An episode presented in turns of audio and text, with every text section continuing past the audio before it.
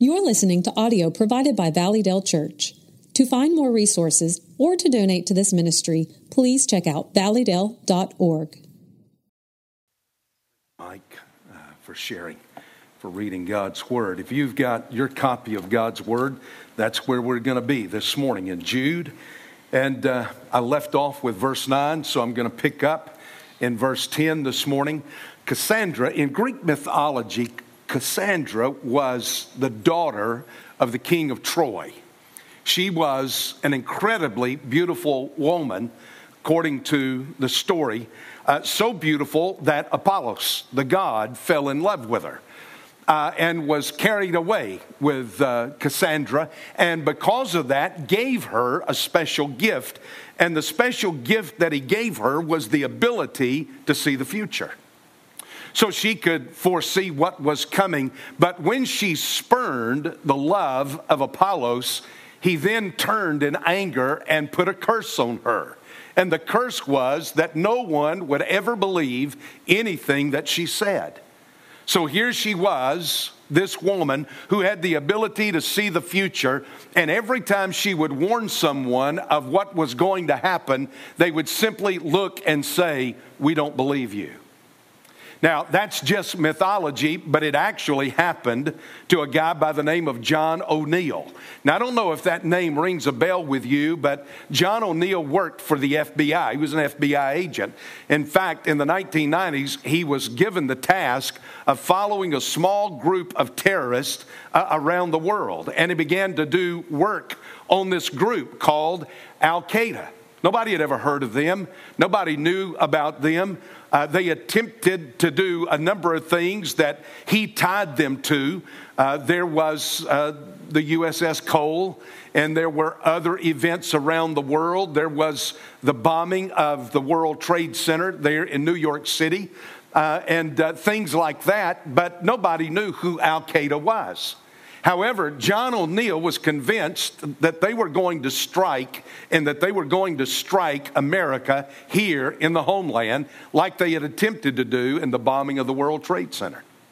And so, the more convinced he was, the more adamant he became to his superiors. He would go to his boss there at the FBI and he would get uh, very passionate about what he believed was going to be a strike on the United States, but they would not take it seriously.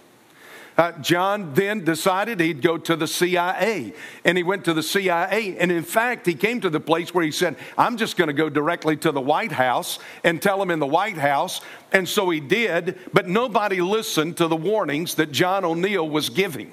In fact, by August of 2001, uh, the people at the FBI were so tired of John jumping over uh, you know, those that he was supposed to respond to, going directly to someone else's superior or someone else higher up, and becoming more and more aggressive about uh, his belief that Al Qaeda, this terrorist group, was going to attack the United States, that they fired him from the FBI. They pushed him out. He took a job. He took a job as head of security at the World Trade Center. And some would said, John, that's the perfect job for you. They'll never attack there because they've already tried once to blow it up. And John O'Neill said, no, it's exactly where they will attack because they're coming back to complete what they did not finish. And a month later, you know what happened on 9 11 2001. John was in the South Tower when the planes hit. He called his wife to tell her that he was okay and that he was making his way out of the South Tower, but he never did. They found his body in a stairwell in the rubble that was left after that Al Qaeda attack of those from Saudi Arabia who flew the planes into those buildings. Here was a man who had warned everybody he could warn, and no one listened to him. And in the end, he did not even listen to himself. Jude is giving us in the church a warning. He comes to the churches of his day that he's writing to, and I really suspect as I continue to study this book, it must be the same churches that Peter had written to back in 1 Peter chapter 1. Uh, all of these churches that he lists that are across Asia Minor, I think he's writing to these same churches, and he writes to them. He says, What I'm warning you about is not what is going to come. He says it is already operative in the church right now.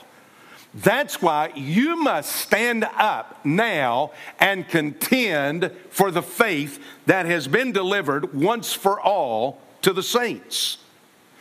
So he warns them and he says, Listen, this warning is God's word for the church. Now, if you've got your Bibles there, I'm going to pick up in verse 10. Verse 11, he gives you exposition. Now, I've told you last week, uh, this is pure midrash preaching. This is a sermon like the rabbis would give. You have exposition, you have illustration, and then you'll come to application. Verse 11 is the exposition.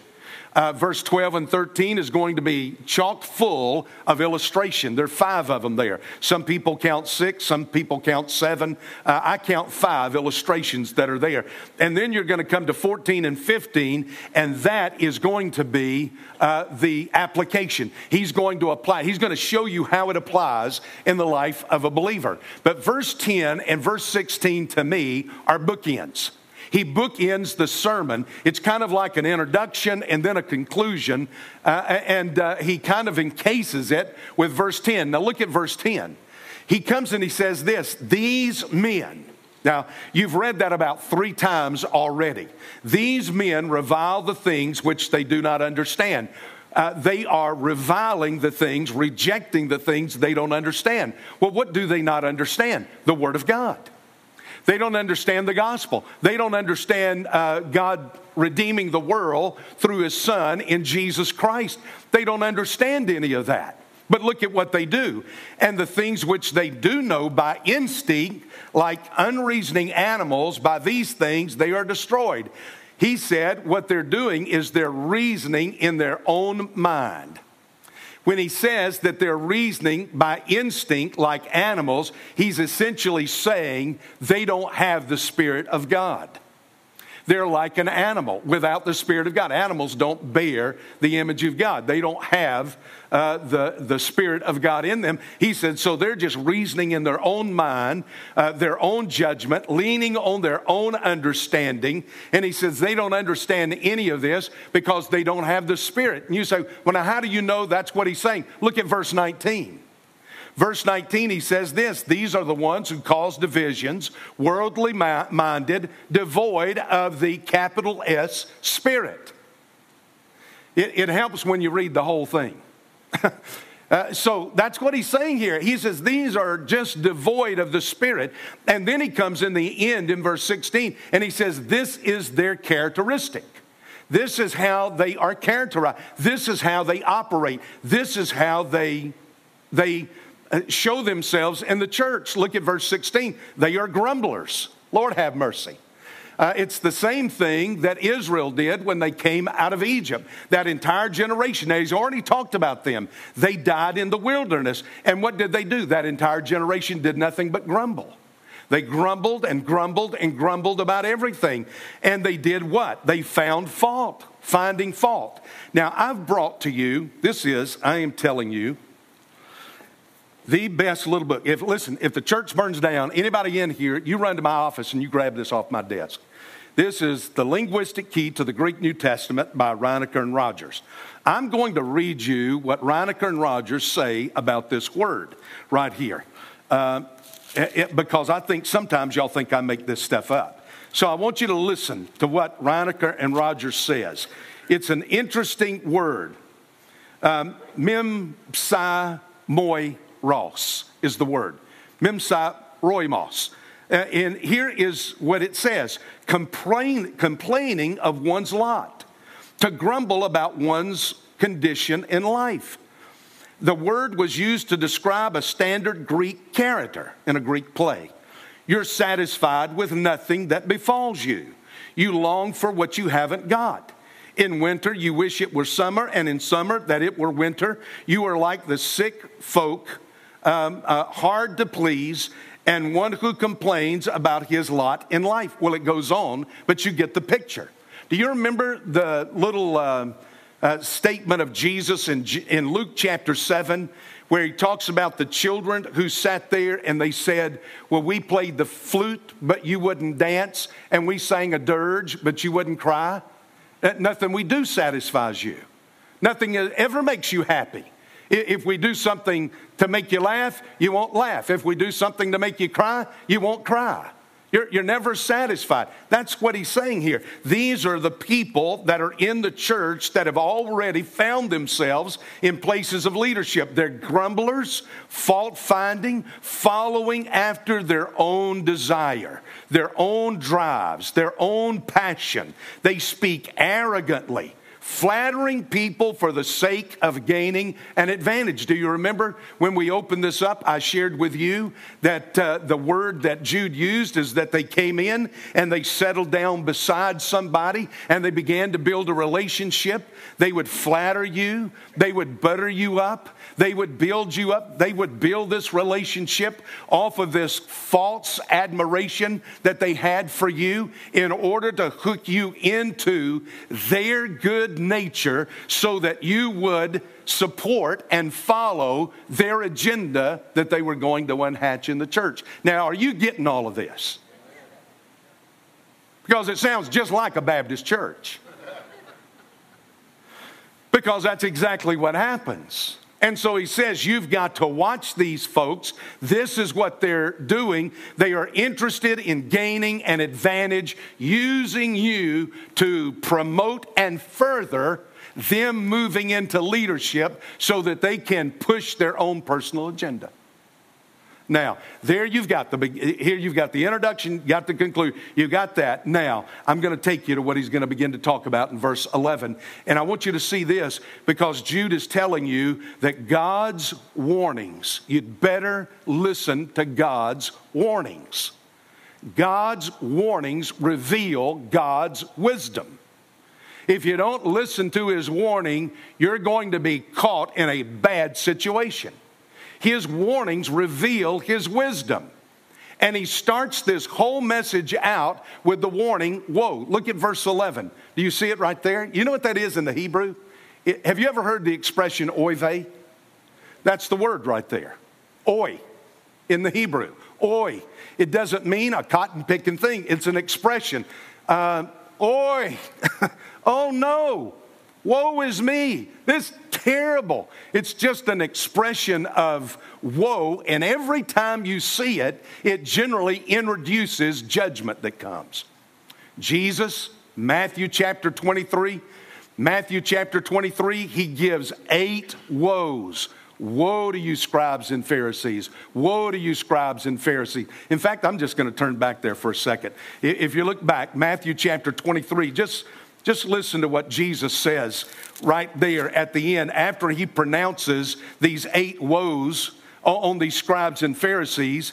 He's, he's speaking in Jerusalem and uh, then he's going to speak to the entire city of Jerusalem. He comes in verse 34 and he says, Therefore, behold, I'm sending you prophets and wise men and scribes. Some of them you will kill and crucify, some of them you will scourge in your synagogues and persecute from city to city, so that upon you may fall the guilt of all the righteous blood shed on the earth, from the blood of righteous Abel to the blood of Zechariah. Zechariah was the last prophet, and they killed him, the son of Berechiah whom you murdered between the temple and the altar. Truly I say to you, all these things are going to come on this generation.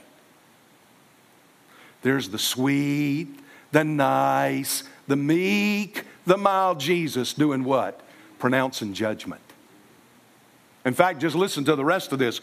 Jerusalem, Jerusalem, who kills the prophets and stones those who are sent to her. How often I wanted to gather your children together the way a hen gathers her chicks under her wings, but you were unwilling. Behold, your house is being left to you desolate. For I say to you, from now on, you will not see me until you say, Blessed is he who comes in the name of the Lord.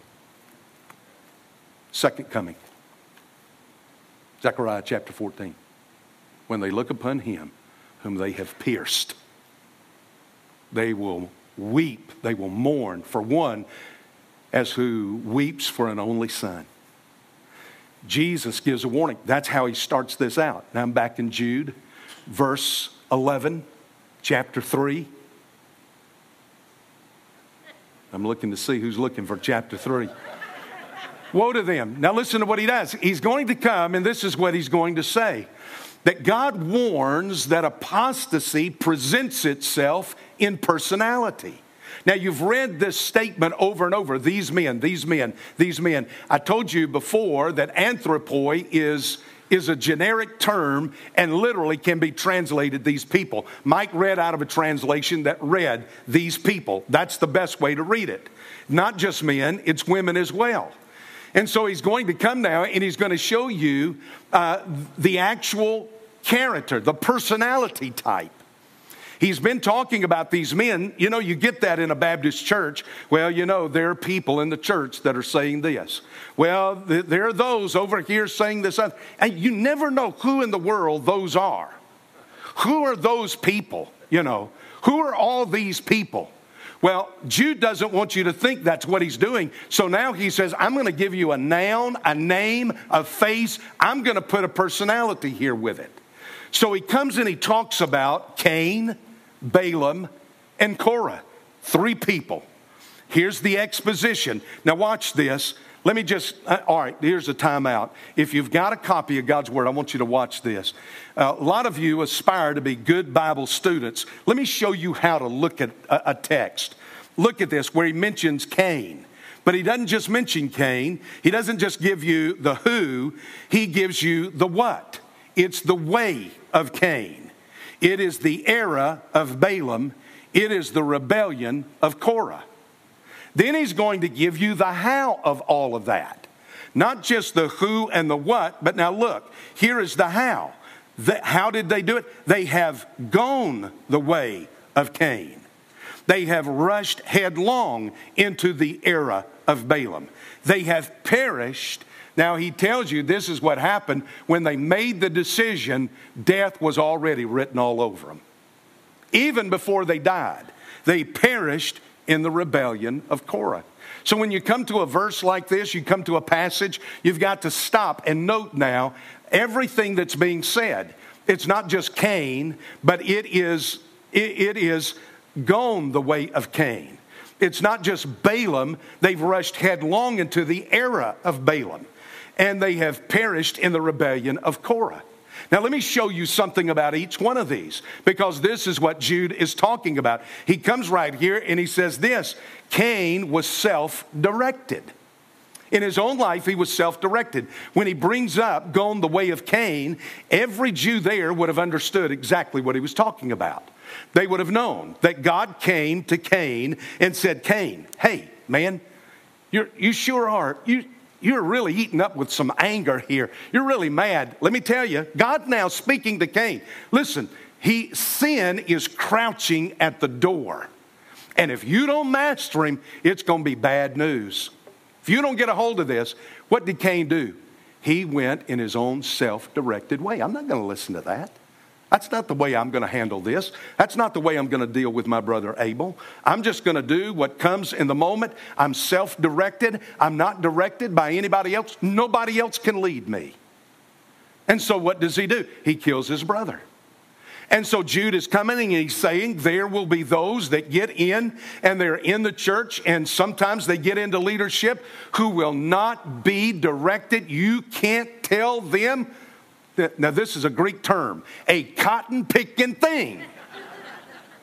they are self directed, maybe good folks, but they are very self directed. So now he comes now to Balaam, and Balaam was self indulgent.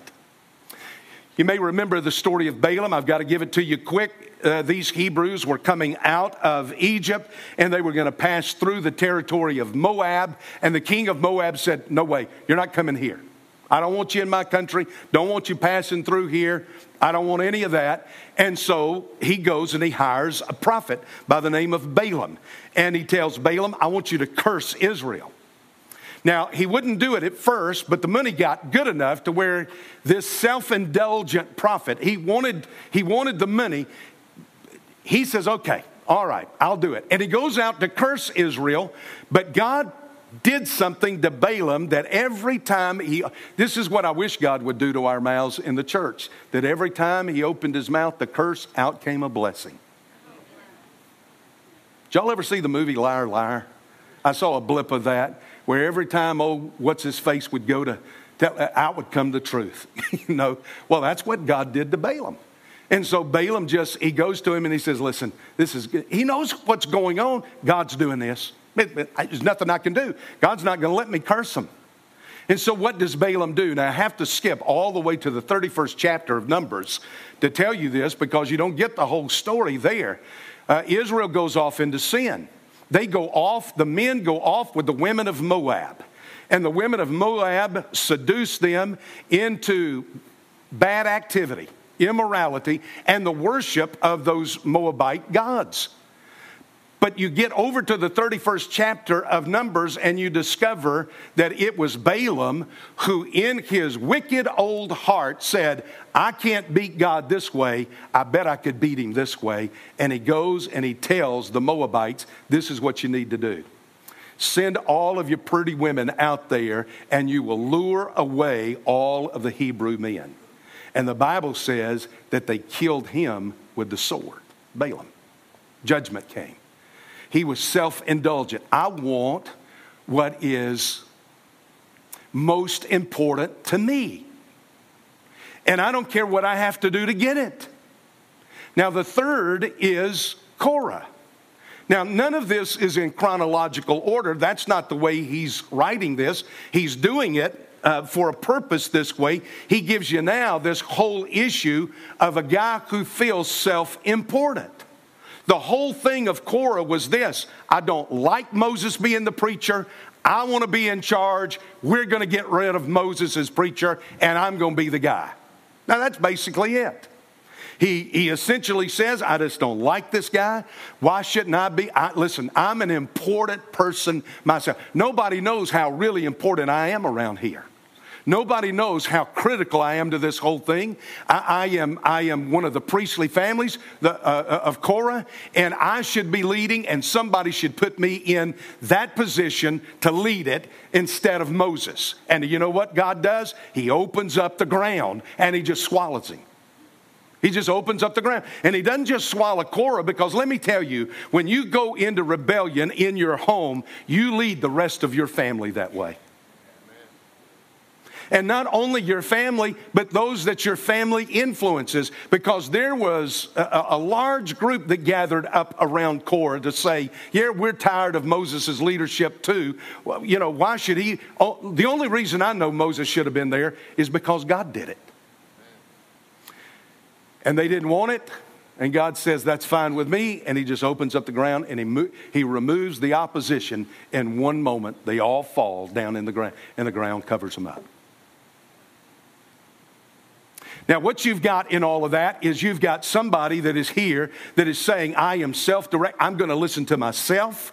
I'm going to determine what's right. There is the self indulgent. I'm going to get what I want. My passions, my desire is more important than anything else. And the third thing is, I want everybody to know how important I am in that place.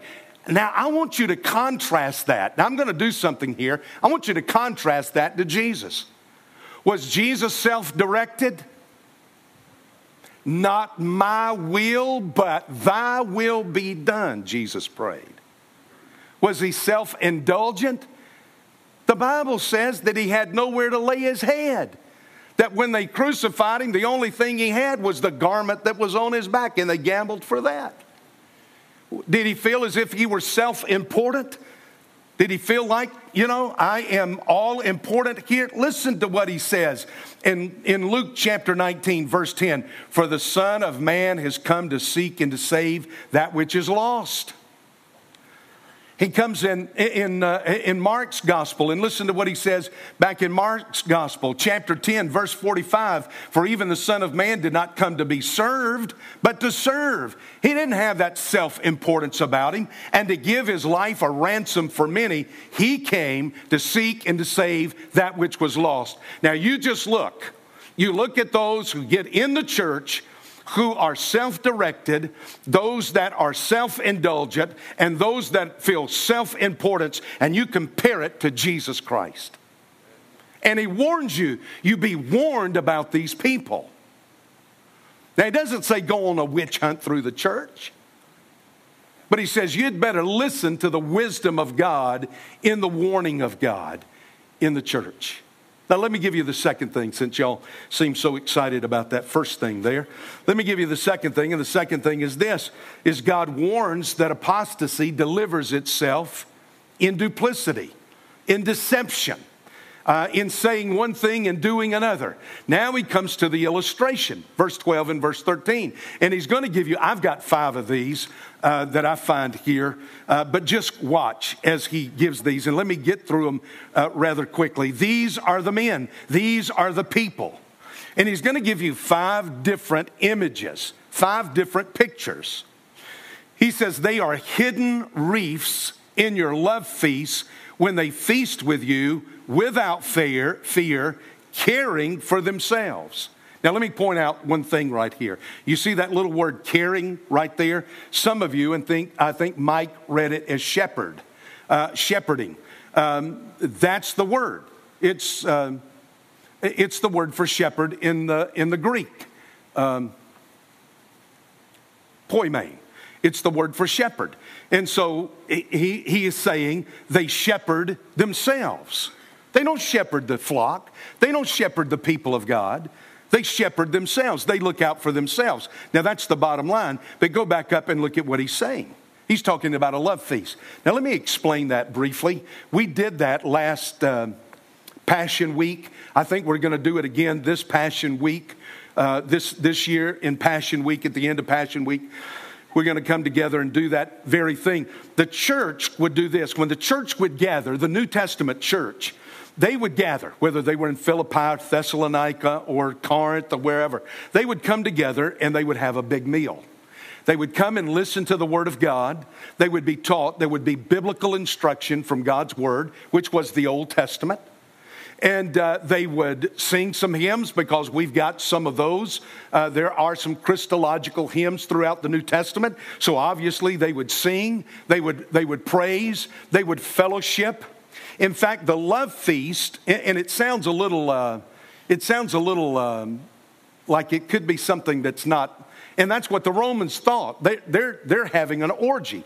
Uh, they were not having anything of the kind. They were coming together to shepherd one another. Uh, this was done out of love. Uh, there were those in the fellowship that really had very little to eat, and so they would bring all of this in order to feed the body uh, so that people were cared for. They would care for people that were sick, they would care for people who were having difficulty in life. Uh, and, and so they would gather to love on one another, and they called it a love feast. It got so misused and abused in the church that in First Corinthians, Paul looks at the church and he says, Don't come down here to the church and eat anymore. You've abused this. What was good, what was wholesome, what was a great idea, you have turned it into something abusive. So eat before you come to church. Now, there were those that were misusing that time to build a consensus. They were hidden reefs, they were off the radar, they were under the water. You could not see them but what they were doing was they were gutting the bottom of the ship of the church. They were clawing it out so that the world could come in, so that their influence could come in. They would get at these love feasts and they would begin to build consensus. They would grumble, they would fault find, they would nitpick, they would do everything they could to build a group around them so that they could get a hold of the church and push their agenda. He says that's the illustration of these people. You come to the second one. There are five of these. The second one is this they are clouds without water carried along by the wind. Now, you're in an agrarian society. They get rain two times a year in Israel. About this time of year, toward the end of February and into uh, the first of March, they get, they get their latter rains. Uh, they've already had the former rains back in the fall, back around uh, the end of October, November, the 1st of December. They get rain two times a year. These people don't get rain like we do. Uh, and they don't get the amount of rain that we do. And yet they're all farmers, they're all raising herds and flocks. And uh, here are men that are out there in their fields, and everything is withering and dying. And they look up, and off in the distance, they see a dark cloud. And that dark cloud begins to just kind of boil and roil, and it is it, it grows and it comes closer. It's being carried by the wind, and there's an excitement in the heart of that farmer that this thing, this is growing. This is going to be a storm. We're going to get some rain here on this crop, and, and yet it just blows completely on by. You know what that is? That is the vacuity of duplicity. It is empty. It's vacuous. There is nothing to it.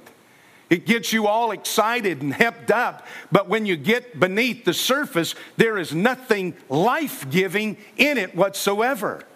In the duplicity that comes, there is nothing that brings life, nothing that brings wholeness. It is just simply empty. Listen to Proverbs 25 14. Like clouds and wind without rain is a man who boasts of his gifts falsely, who runs around the place talking about how much he knows and how much experience he has and how good he is at something. Number three, the morality of duplicity or the mortality of duplicity. Look at this the autumn trees without fruit. They're lush, they're green, but they're doubly dead, uprooted.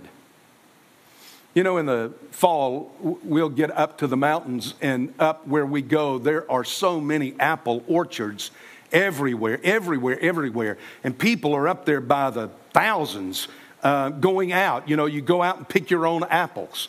And uh, you'll, you'll, every once in a blue moon, you'll come across a tree that is as lush and as green and as it seems to be flourishing, and you will look for fruit, and there is no fruit.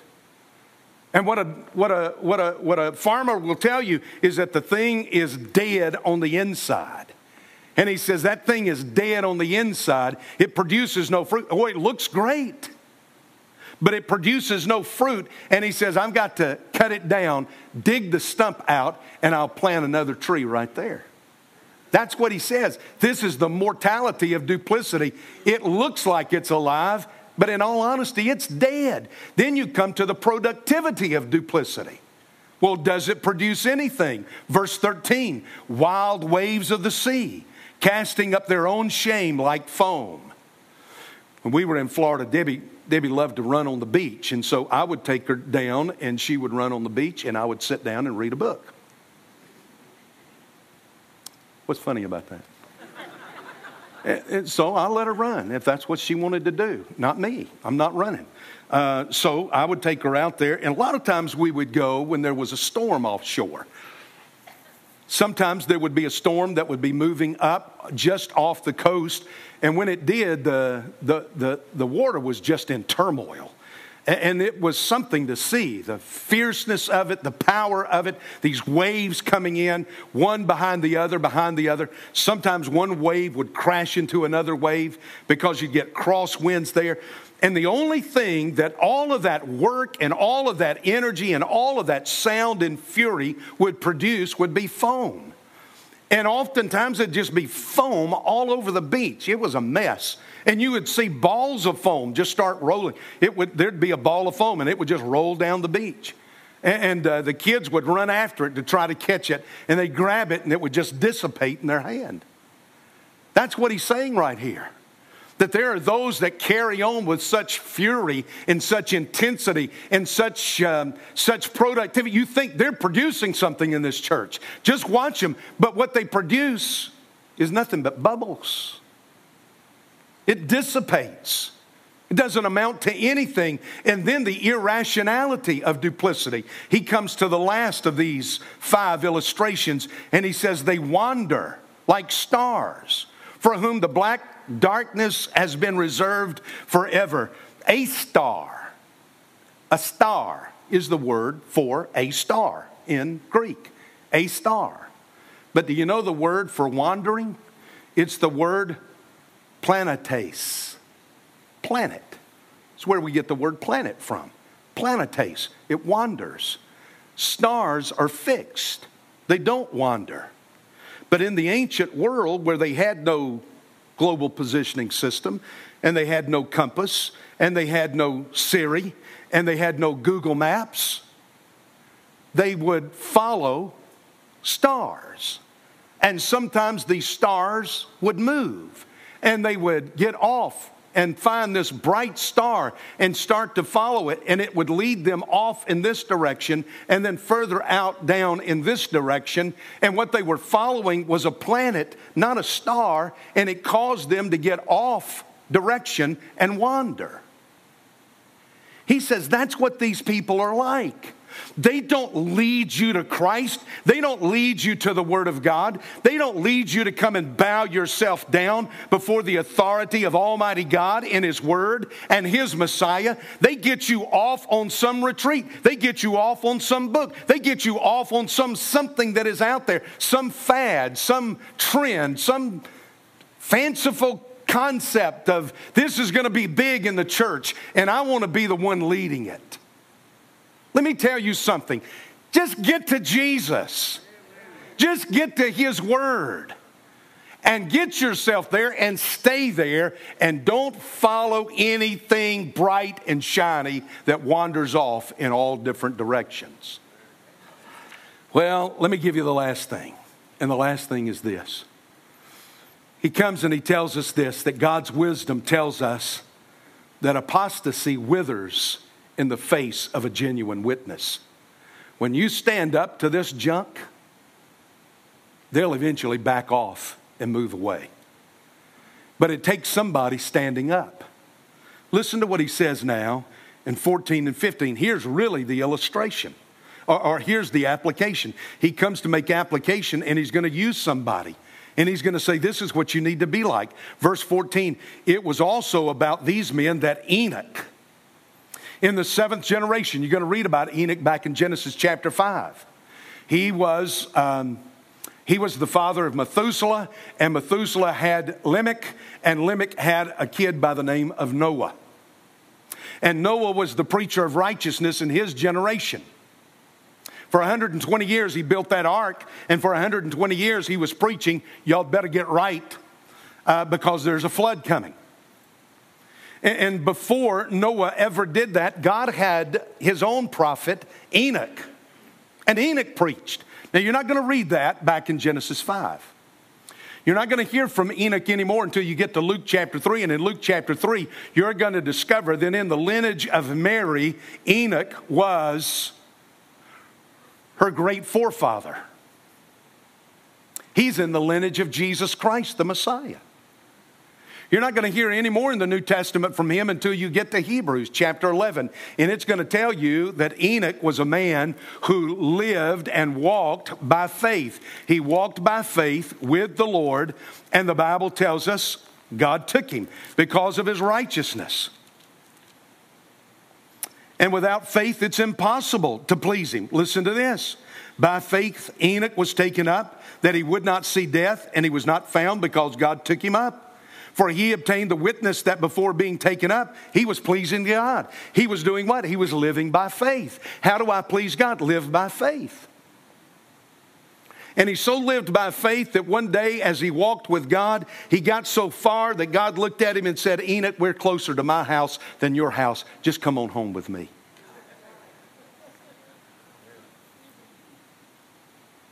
Now, what did Enoch do? You get one more word about Enoch in the New Testament, it's right here in Jude. He preached. He prophesied. John MacArthur says that outside of Genesis 3:15, which is where God prophesies the coming Messiah, that the seed of woman would crush the head of the serpent, he says this is the first prophecy in the Bible. Now, we don't get it back in Genesis chapter 5, but you do get it in Jude right here. And in Jude, this is what he did. He stood up in his generation, he went against the flow of the culture. He didn't care which way the culture was going, he was walking with God. He wasn't interested in which way society was going. He, was, he wasn't interested in what the Supreme Court or Congress or the White House had to say. He was walking with God. And he looks at his generation, whether they agreed with him or not, and he said this it was about these men that Enoch in the seventh generation from Adam prophesied, saying, Behold, the Lord came with as many thousands of his holy ones. He was preaching judgment. He says, You need to understand, judgment is on its way. It'll come out in his great grandson's day, in Noah's day, but here he was already preaching, You'd better get right to execute judgment upon all. Now, watch this. He's going to compare these apostates with Enoch. There is Enoch, the man who walked with God. Now, watch this in verse 15. He's going to use this word four times to execute judgment upon all and to convict all the ungodly of all their ungodly deeds. You, you, can, you can do things in an ungodly way and they have done in an ungodly way, and all of these harsh, ungodly sinners have spoken against him. They've spoken against God, against God's word. There it is, four times ungodly, ungodly, ungodly, ungodly. They've spoken against him. They've spoken against God. They've spoken against his word. He says, There's your example. You, like Enoch, contend for the faith in your day, regardless of what your biology teacher tells you. You contend for the faith in your generation, in your day, regardless of what your brother in law is saying. You contend for the faith like Enoch in your generation, even if you're the only one giving out the warning. You contend for the faith because God's word is true. You ever heard of Babe Pinelli? Babe Pinelli was uh, an official umpire for baseball in the day of Lou Gehrig, Babe Ruth. Uh, his name was Babe too. And in fact, he called Babe Ruth out. Babe Pinelli called Babe Ruth out in a ball game on strikes one time. Uh, that uh, ball came across the plate, and uh, Babe said it was a ball, and Babe Pinelli said, No, it's a strike, you're out. And Babe Ruth turned around and got in his face. And about that time, 40,000 people in the stands stood up and started booing. And Babe Ruth looked at Babe Pinelli and he said, Do you hear that? 40,000 people know what that was. That was a ball.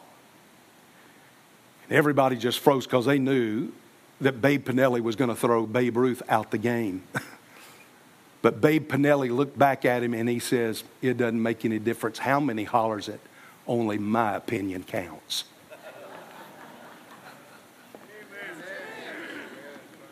This is the only thing that counts. Let's stand.